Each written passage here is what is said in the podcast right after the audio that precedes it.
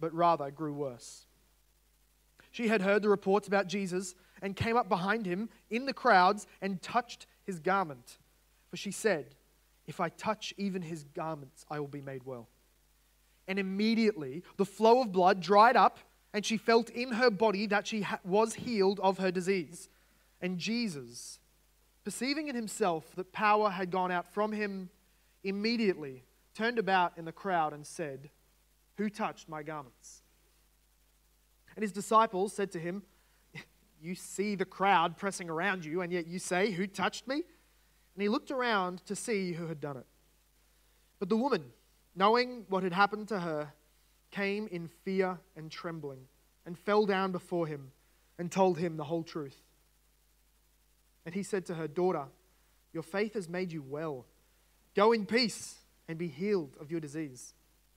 While he was still speaking, there came from the ruler's house some, someone who said, Your daughter is dead. Why trouble the teacher any further? But overhearing what they said, Jesus said to the ruler of the synagogue, Do not fear, only believe. And he allowed no one to follow him except for Peter, James, and John, the brother of James. They came to the house of the ruler of the synagogue, and Jesus saw a commotion, people weeping and wailing loudly. And when he had entered, he said to them, Why are you making a commotion and weeping? This child is not dead, but sleeping. That rhymed, the first recorded rap in the Bible. Why are you weeping? The child's not dead, but sleeping. And they laughed at him. There you go. You're playing a part in this, in this uh, uh, engaging story. You laughed. They laughed at him, but he put them aside and took the child's father and mother and those who were with him and went in where the child was. Taking her by the hand, he said to her, Talitha cumi, which means, little girl, I say to you, rise. And immediately the girl got up and began walking, for she was 12 years of age. And they were immediately overcome with amazement, and he strictly charged them that no one should know this, and told them to give her something to eat. May the Lord bless the reading and expounding of his own precious word this morning. What we see here, we're going to look at the, the two miracles which are sandwiched. We we start out with Jesus coming back over to the other side, to the Galilean side of the Sea of Galilee. We remember that he had gotten in a boat, that he'd gone over to the, the Gentile side, healed the man with the thousands of demons inside of him, and then immediately they said, Go away, you're scary. In some sense, they preferred the demon guy than Jesus and his authority. Just like the disciples had been less scared of the storm than they were of Jesus who could calm the storm. So, so we're seeing that Jesus is overpowering and, and becoming very impressive to all those around him. So, anyway, they, they, they told him to go away, having completed his little mission. He, he approved and he came back all the way the very same day to the other side of the lake. There's no storm that we hear about on that trip. The disciples were very thankful. But then, as soon as he steps back onto shore, he's surrounded again by a crowd. He does not get a rest, he does not get uh, space to think and journal and pray. He's, he's a man of action, especially in Mark's gospel. He, he skipped here some of the debates that uh, Matthew puts in that Jesus has as soon as he lands, and he just goes straight to the healings. We're going to look at, uh, instead of the order that it gives it to us, which is uh, the reports of the dying girl and then the bleeding woman and then returning to the, the, uh, the dying girl, we're just going to look at the woman who had the issue of the blood, and then we're going to look at the dying and dead young girl. so look with me down to uh, verse uh, 24, halfway through 24, where we pick up this situation of the bleeding woman. Uh, we, we're, we're told by Mark that this young girl who Jesus is on the way to heal is a 12 year old girl. And we'll look at the details of that in just a moment, but uh, there's some kind of connection in this story between the 12 year old girl and a woman who is here bleeding for 12 years. She has been suffering for as long as this little girl has even been alive. And, and this is a biological uh, medical condition. She's, she's having the, the usual flow of, of blood, except it's non-stop. It's, it's a hemorrhage without healing. She's going to be, if we think in modern terms, she's going to be low in iron, low in hemoglobin. She will be low in energy, terribly uh, prone to other sicknesses, her immune system gone. But on top of that, she will be ceremonially unclean uh, in, the, in the worship assembly of the Jews. She, she can't draw near with the covenant people of God and worship in the temple or even in the synagogue. So she's in a desperate case. If she's not on the brink of death, she will have a, uh, an early premature death regardless. If she has family, she doesn't see them often because she is both unhygienic to be around and she is ceremonially unclean. And, and along with this would just be carried the, the constant shame and embarrassment that she would have.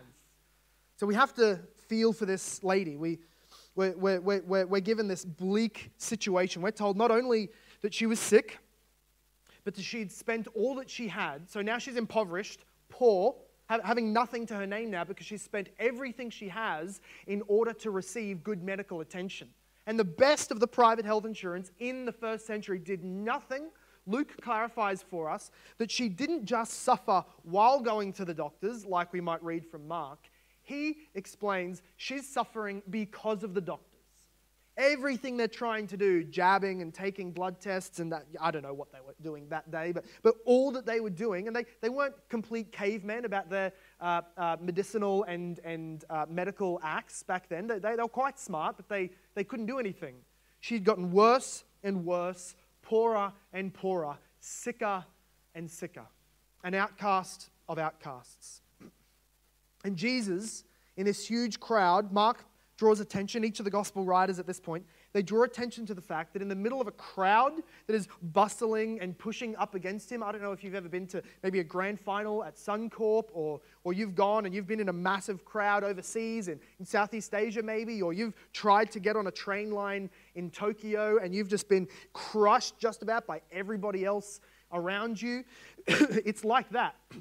And, and with all of and so he's following Jairus and the other guy who's with Jairus, and, and they're just they're ducking through and they're pushing through the crowd and they're on a mission. And you have to imagine that this this lady, sick as she was, embarrassed as she was, well known she would have been because people were supposed to know in those days who to avoid and not to touch. She's probably head covered, powering through this crowd, chasing Jesus.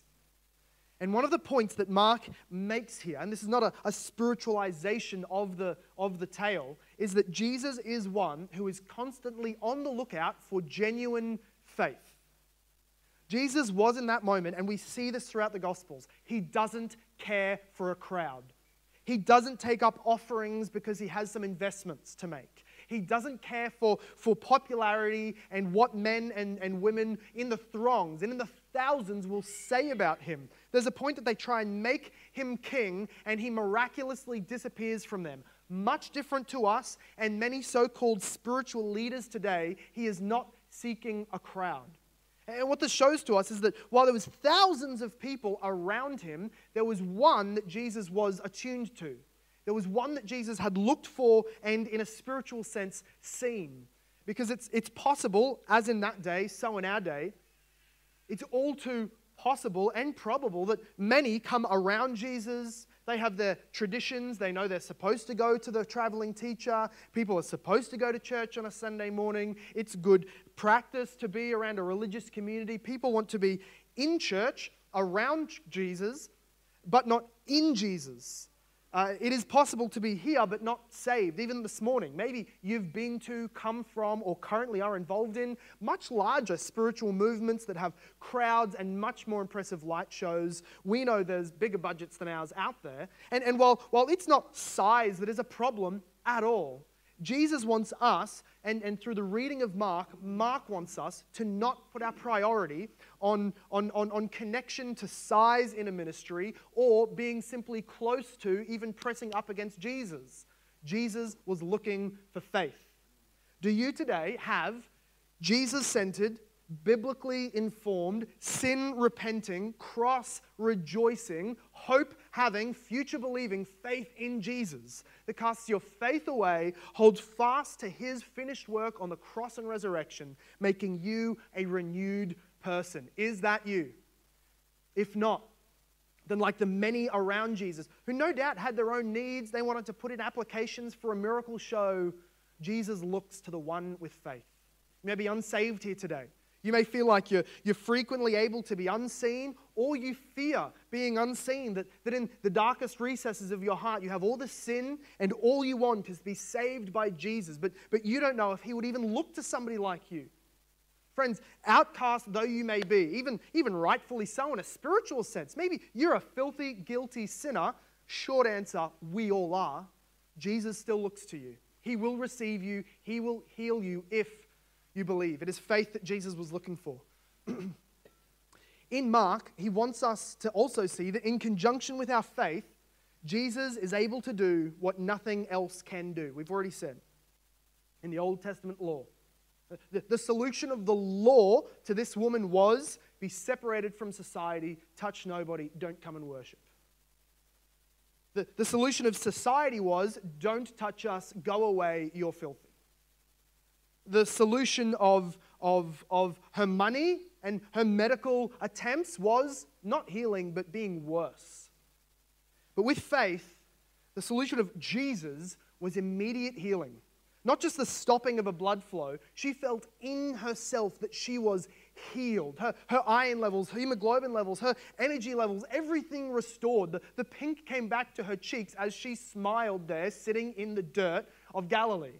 Jesus is able to do what nothing else, no one else is able to do. And that doesn't mean, and we're going to look at this in a bit, that with faith you can achieve anything. Just name it, claim it, get on moving, we'll all receive. But, but rather, that whatever solution we might be after in a spiritual sense, it is faith alone, in Christ alone, emphasis on Christ alone. He is the one that Mark wants us to see.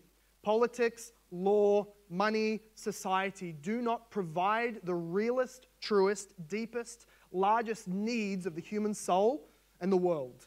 What we need is a kingdom based on the blood of a king who is both God and man, redeeming sinners. We're going to look at that a little bit, a little bit further. what we see here, I want you to start looking at, at faith here. Because, well, well, faith, we can define. Faith is, what do you think faith is? How would you define it? You got added a little quiz this morning, or somebody asked you in the workplace, what's faith? There's lots of different ways to describe it, many of them ill informed or wrong. Faith is the believing of what the Word of God says.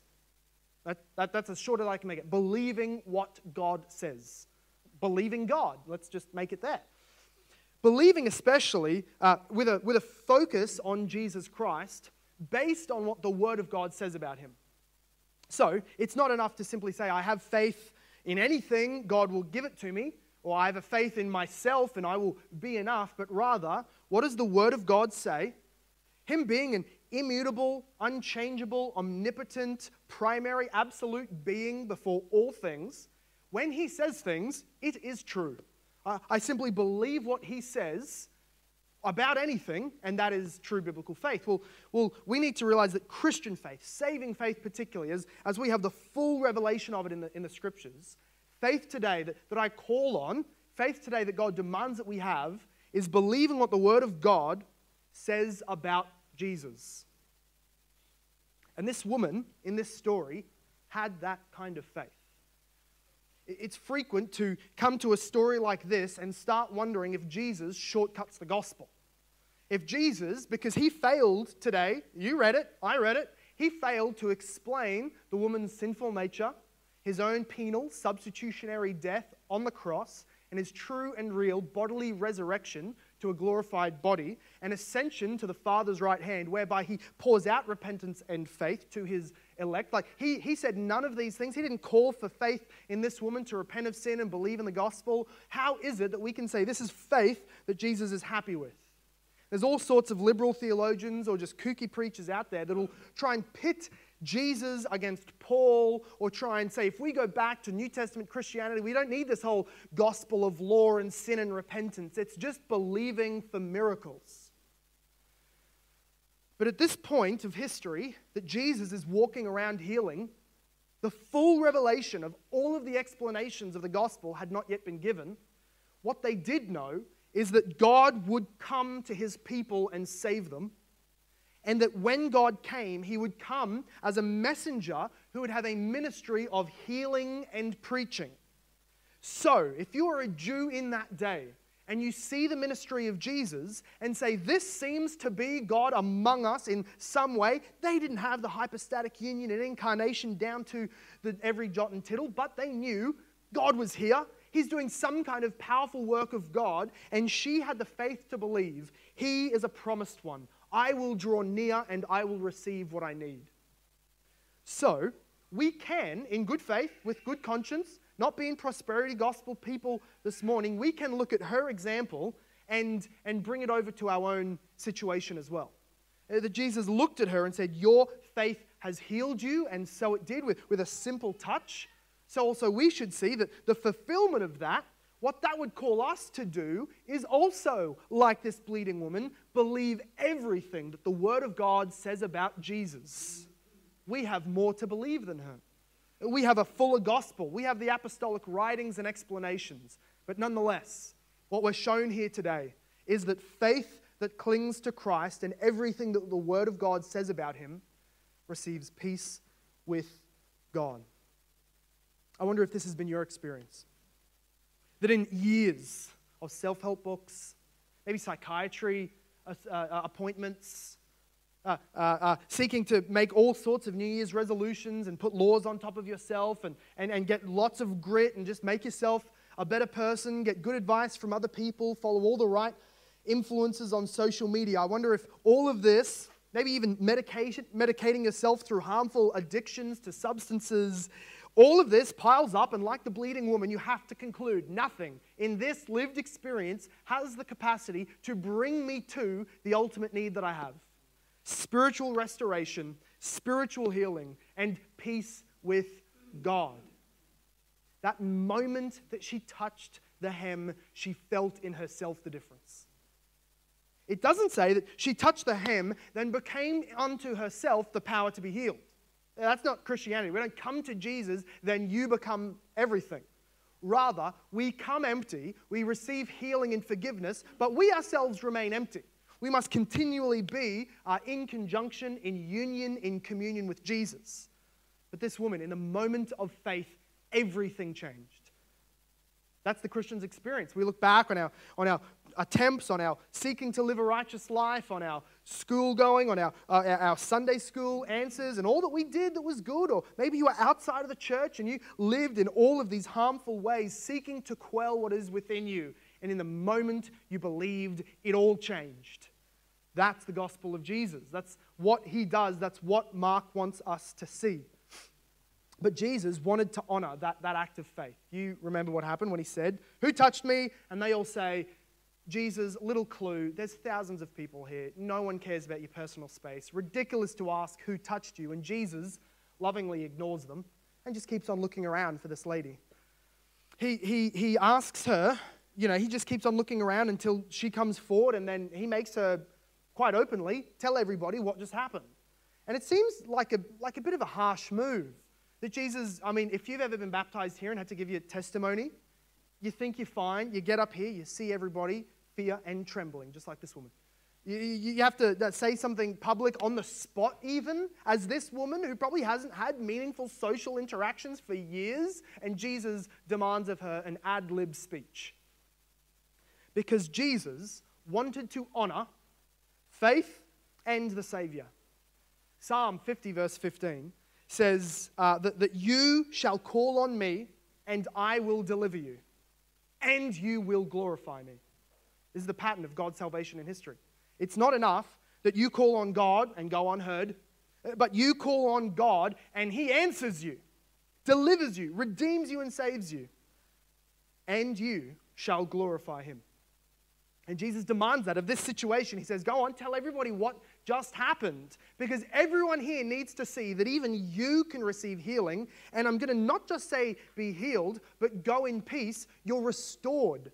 Because what else he's doing here is giving public testimony to the fact that this woman is, by the authority of God, ceremonially clean.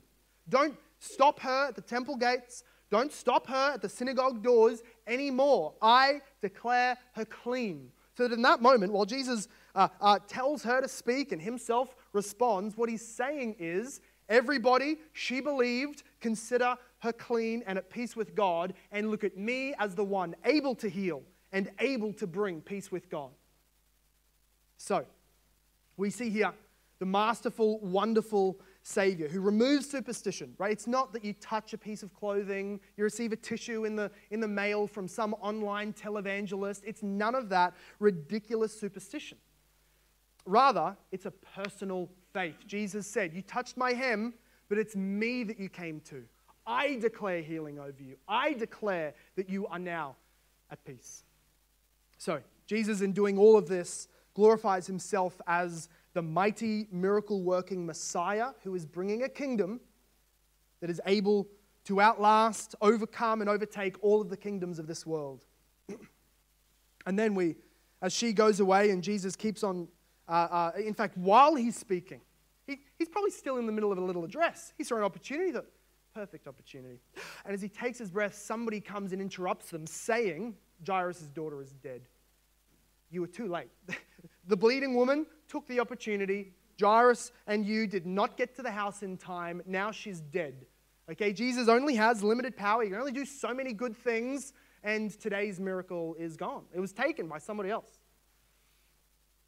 Well, we see Jesus' response is again a loving ignorance. He, he doesn't even respond to that. He simply says to the man, uh, He says, Do not fear, but believe. One thing that we need to pull out of, of this as we start looking into the, the scenario of Jairus' dying daughter is that Mark has shown us all sorts of, uh, you know, people of the masses, all the poor people out in Galilee. They're all coming to Jesus. Of course they are. They're, they're touched by the curse. They're thoroughly infected with sin and sickness. But in one of the most well to do synagogues, one of the, the leaders, one of the elders over that, high in rank and honor and, and, and pomp and glory in that kind of day, he would have been very well to do. Even he has a home that is touched by sickness and death. Death respects no rank. It, it does not knock on your door, ask your, your standing or your status or your income or your savings or your lineage or your inheritance, nothing. It, sickness and death touches every household. God slays the king as, as easily as he will slay a, a beggar. And here, sin and sickness and coming death, the words that he uses here is that no one can help her. She's at the point of dying. In other words, she's terminal. Everything has stopped working. We're now waiting. It was a desperate enough situation that had infected his house, despite his rank, that had infected his house that he, I don't know how, how desperate he must have been or what the scene was, but can you imagine realizing the daughter's dying and the father just sprints out of the room? You'd think he'd, he'd be back in a minute with some water, with some, with some scripture scrolls to pray, with some elders from the synagogue. He doesn't come back. He's gone for a decent length of time. Where did he go? He's running to Jesus. He finds the crowd, he pushes through the crowd, and just like the demon possessed man, he knows the status of Jesus. He knows enough about Jesus that while he's in rank over the synagogue, this Jesus is in rank over demons, over creation, over, over sickness. I'm going to ask him. And he throws himself at Jesus' feet. Hum, the, the, the sickness and death humbles even the kings of the earth. And here he is, humble, Though he's high in rank, he's low in position in front of Jesus. We see in the rest of the story that as Jesus goes, even as the, the news gets worse, she's not just dying, she's dead. She's gone. Her breath has left her. Her soul and her spirit are separated, we're told in the other Gospels. She was dead. She had gone the way of everybody on earth because she is in Adam. And in Adam, all die, Paul tells us. She was guilty she owed to God her life. She was suffering under the curse and she died. But while sickness and death respect no rank and are powerful over all people, Jesus, here in this story, Mark wants us to see that Jesus respects no rank and is authoritative and powerful over all things, including death.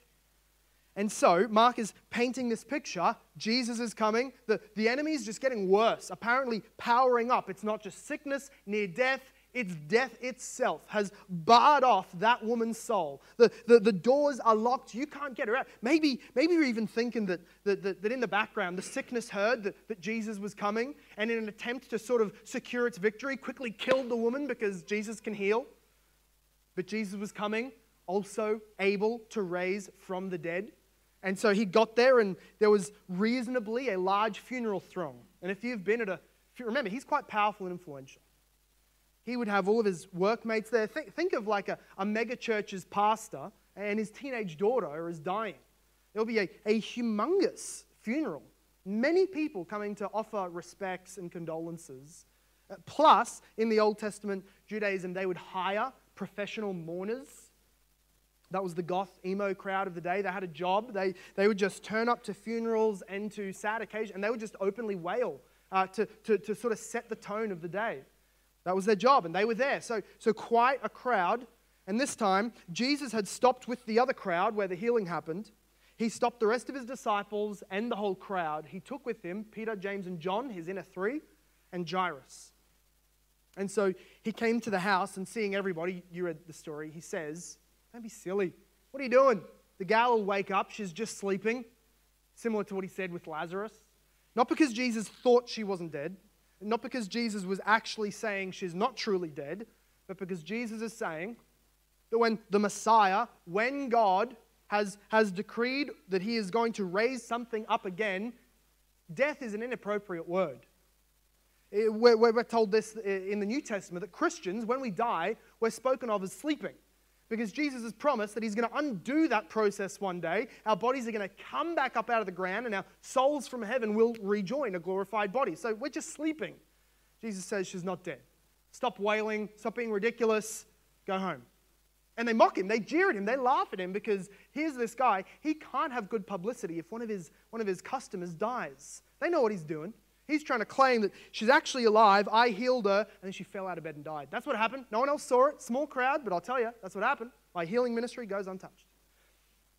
They don't know why he's saying that. Jesus gets laughed at, walks into the house with just the mother, the father, and his three men. And he says to that girl, he takes her by the hand, he calls her daughter, and he raises her up. Her spirit comes back, her blood starts pumping, her breath is in her lungs again, and she wakes up and like a little 12 year old girl that maybe you wake up after a long car ride, she just starts running. She's, she's walking around the room full of energy, entirely alive. We see here Jesus has authority over death. Now, if you know your 1 Corinthians 15, you know it's not enough to say here that Jesus has the power of resurrection. This is not a resurrection, it is a revival this young girl, raised though she was, was going to die again. Resurrection is coming up out of death, receiving a glorified body, never to die or decay or grow old or weak or tired again. That's what happens at the end of the world.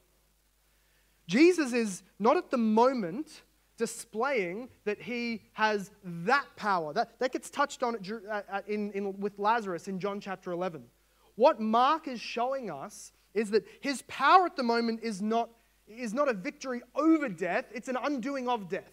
We're not under, undermining what Jesus did here, but, but we're getting the clarity of what Mark wants us to see. Jesus rewinds the process of death, bringing life back to the girl. What Jesus is going to accomplish by his death, resurrection, and then resurrecting us is not rewinding death. So great will be Jesus' authority as the Son of Man, Messiah, and King that he receives all authority on heaven and on earth after he's raised. That will be a kind of authority that lets death do its part and lets it serve him. That death takes people, kills them, and Jesus uses that just like a process of seed in ground. It's like a thief breaking into a farmer's house breaking down his barn door and, and starts stealing all of the seed. And then, to spite the farmer, goes throwing it into the soil and pouring water over it to ruin it and laughs at the farmer that I've ruined all of your seed. And the farmer simply sits down, puts his feet upon the head of that foolish thief, and waits. And that exactly what that thief had done to come and steal and kill and destroy brings about the most glorious harvest that that thief had ever seen. This is the, the coming power of Jesus, that he won't need to unwind the results of death on anybody. The process of death becomes a weapon in the hands of Jesus. He becomes gloriously in control over death instead of needing to remove it. And that's all yet to come. But at the moment, we see that Jesus unwinds death, rewinds it to show if he wants to stop it on anybody, he can. Everybody deserves death. Everybody is only living because Jesus chooses to not yet issue our death warrant for our sin. Anyone that's breathing in this room, in this world, if you are outside of Christ's salvation, you are on borrowed time. And at any moment, any moment, Jesus can decree that your life is now His. You will die, you will face judgment and eternal agony. But if you're in Christ, you can die, go into the grave, soul to heaven, be with Him until that day that He joins us back again. And Mark is showing all of these ideas coming through the healing ministry of Jesus. But let's look a little bit here at what the real application for us is. I think we, we need to realize that this physical miracle, and it would be an error to say that the application today is we have dead raising ministries. If you look at a physical miracle of revival and think that the application is physical revivals of dead people, you are looking at a sign as if it pointed to itself as if golden arches on the side of the highway is where you go and stand under their neon glow to be nourished, not realizing they point to something else. The physical raising of this girl is not supposed to focus on itself. It points to Jesus as a Messiah who is bringing a kingdom of spiritually renewed and revived people. So, if we rightly apply this text to ourselves, and we rightly think tota scriptura, not just a verse here and there that we can throw together, but if we understand the, the flow of Scripture in redemptive history, that the sovereign God is choosing and saving a people for himself, that it all focuses on Jesus, and that the gospel age started with the establishing of a kingdom, and that that kingdom is entered by people being renewed and regenerated through faith in Jesus, cleansed of sin, brought into a spiritual community. That's what Jesus is doing. That's what was future to the day of the first century. And Jesus, by plucking people up out of death, is proving that that's going to happen. So, what does a physical revival teach us today? That Jesus is the one with authority to build a kingdom with spiritually revived people. The first point of application here is if we are hungry for the spiritual revival of spiritually dead people, you first have to ask yourself do you have a dead child? Do you have a dead cousin, dead best friend, who maybe in the past you've come to Jesus and mentioned their name because they're dead or they're near death, or you don't know what, what, what, what might happen to them, but you're, you're sure they're outside of Jesus? And maybe you're desperate for them, and, and you've come and you've thrown yourself before Jesus and you have begged for Him to save them, spiritually renew them, and bring them into Christianity, into the kingdom, forgiveness, salvation. Maybe the situation, or other people, or their friends, or them themselves have come to you, like Jairus' friends here, and said, Do not bother Jesus anymore. I'm not coming. Don't believe it. I don't want to hear the gospel anymore. Stop praying for me. Stop praying for him, this, this person. Maybe everything around you says, do not bother the master anymore. They're dead. And you, with faith that hears what Jesus said this morning, do not fear, only believe. I cannot promise you the, the revival and regeneration of every person you know, but I promise that Jesus is no less today hearing prayers of his desperate people who believe that he is the Messiah, who delights to seek and save the lost. Do not give up on your imploring and begging of Jesus that you might receive back from the dead your children, your cousins, maybe your parents, whoever they are. If they need Jesus, He's ready to receive them, so pray for them. Then we need to realize, as, as one, maybe a theological point here, is that the scripture tells us, as we think about this woman of the blood who was bleeding, we're told in, in scripture, as a biological point, that life is in the blood. You need blood. That was quite countercultural back then. They thought if you got sick, they need to get some of that yuck red stuff out of you. That'll be hurting you.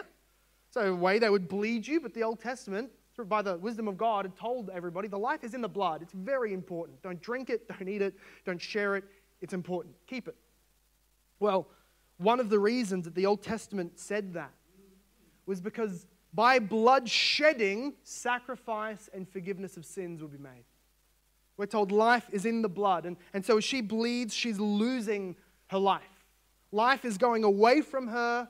She is dying because of her shedding of blood. But, but in Jesus, and as the gospel would, would, would, would come to fruition at the end of Mark, we see that by the shedding of Jesus' blood comes remission of sins, forgiveness, life and new creation, not death. This is Jesus undoing the curse, using death once again as a weapon of salvation. While she was dying from the shedding of blood, she would receive mercy because Jesus would shed his blood. And then, how should we think about healing? Everyone wants the pastor to say something interesting about healing, what we can expect. We read a story like that. Who's going to come down the front and get a leg slightly improved in length? what we know is that you and I, because we have the sick around us, maybe in our family, chronic sickness or acute injuries that occur, what we know is that, and what we should be confident on, is even out of this text, we can look at the heart of Jesus and know that he can heal whoever he wishes. And we trust that he may. We trust that he may. It may be in his will to do such a thing, and therefore, knowing that he can, believing that he may, we come and we ask that he would. We ask with a faith that believes in his ability, believes in his loving power, that delights to be merciful to those afflicted by the curse. And because we know that he is the king over a kingdom, because we know that he is the sovereign over the universe, we trust in his omnipotent power and his infinite wisdom to do whatever he sees fit. And if, if this king would would uh, see fit that, that somebody around us or ourselves go on in suffering. We bend the knee, we confess that Jesus is Lord, and we look forward to the day that we raise again to perfect health and immortal life. But at the moment, I, I want to end with a little thought about that daughter, the 12 year old girl, who had, for the rest of her life, this reminder from her parents, maybe when they, they got annoyed her, Maybe, maybe, maybe, maybe when she got near death, maybe as she grew up, she remembered all the time every moment is mercy. She should have died. What does one do like that with a whole new, freely given life, a second chance? And I want to ask the, you, the, the crowd here this morning, I need to ask you, what have you done? Knowing that, that the second you sinned, the second that you've been manifesting a, a sinful nature that you've always had from conception, God has owed to you death. And every breath you breathe, every day that you live, is mercy. You have as much reason to be thankful for God's mercy as this young girl. We don't get told that she gets saved. We don't get told that her faith is biblical and saving. All we know is that she was, she was given life, a second chance. And there's some among us today who do not believe in Christ savingly, and yet you are still at the mercy of Jesus. What will you do? Will you simply prolong your death?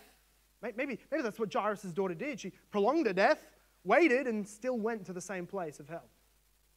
Or maybe, maybe realizing the mercy that she'd been shown, and maybe realizing the mercy of God and how much He delights, he, she cast her faith on Jesus and believed and was saved. And our prayer and our invitation, and in fact, the Lord's command is that that would be you this morning. You would look to Jesus as he died on the cross, he died for sinners. But as he rose from the dead, he secured eternal life for anybody that will believe in him.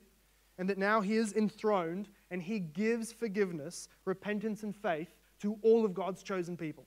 And that you receive salvation, renewal, an entirely changed life when you look to him and trust in him and turn from your sin and receive him. Want to pray over us in exactly that measure this morning that you would believe and be saved and that the rest of us would love Jesus and recognize his lordship, authority, and power. Let's pray. Father God, you've been merciful to us. You are good and you do good. And in all of your justice, you could have drowned this earth in a second round of wrath and fury, but God, you had promised that you would be merciful. You had promised in common grace that you would, you would be patient with, with the human race until such a time as you would send salvation and explode this, this God kingdom in the world. And we thank you that Jesus, we thank you that Jesus came as you had sent him, that he lived the life we could not have lived, that he died the death that we should have died, and that he has established a, a family, a kingdom, a people saved by grace alone. We pray, Lord, that all of us who know you would, would focus our life on how to serve you and honor you and glorify you. But I pray that anybody who does not believe in you this morning would give to you their sin, would bring all of their spiritual illness to you and allow themselves to be healed by you. That, that we would trust you whether you you, whether you decree for us to suffer in this life or have a, a joy filled life with relatively little suffering, Lord, we trust them both to you. Whatever you do with the life that you've purchased is for you to decide. But I pray, Lord, that people would believe. Believe that you have authority over life and death, over sickness and over healing, because you are the Son of God come to save. And everybody said, Amen. Amen.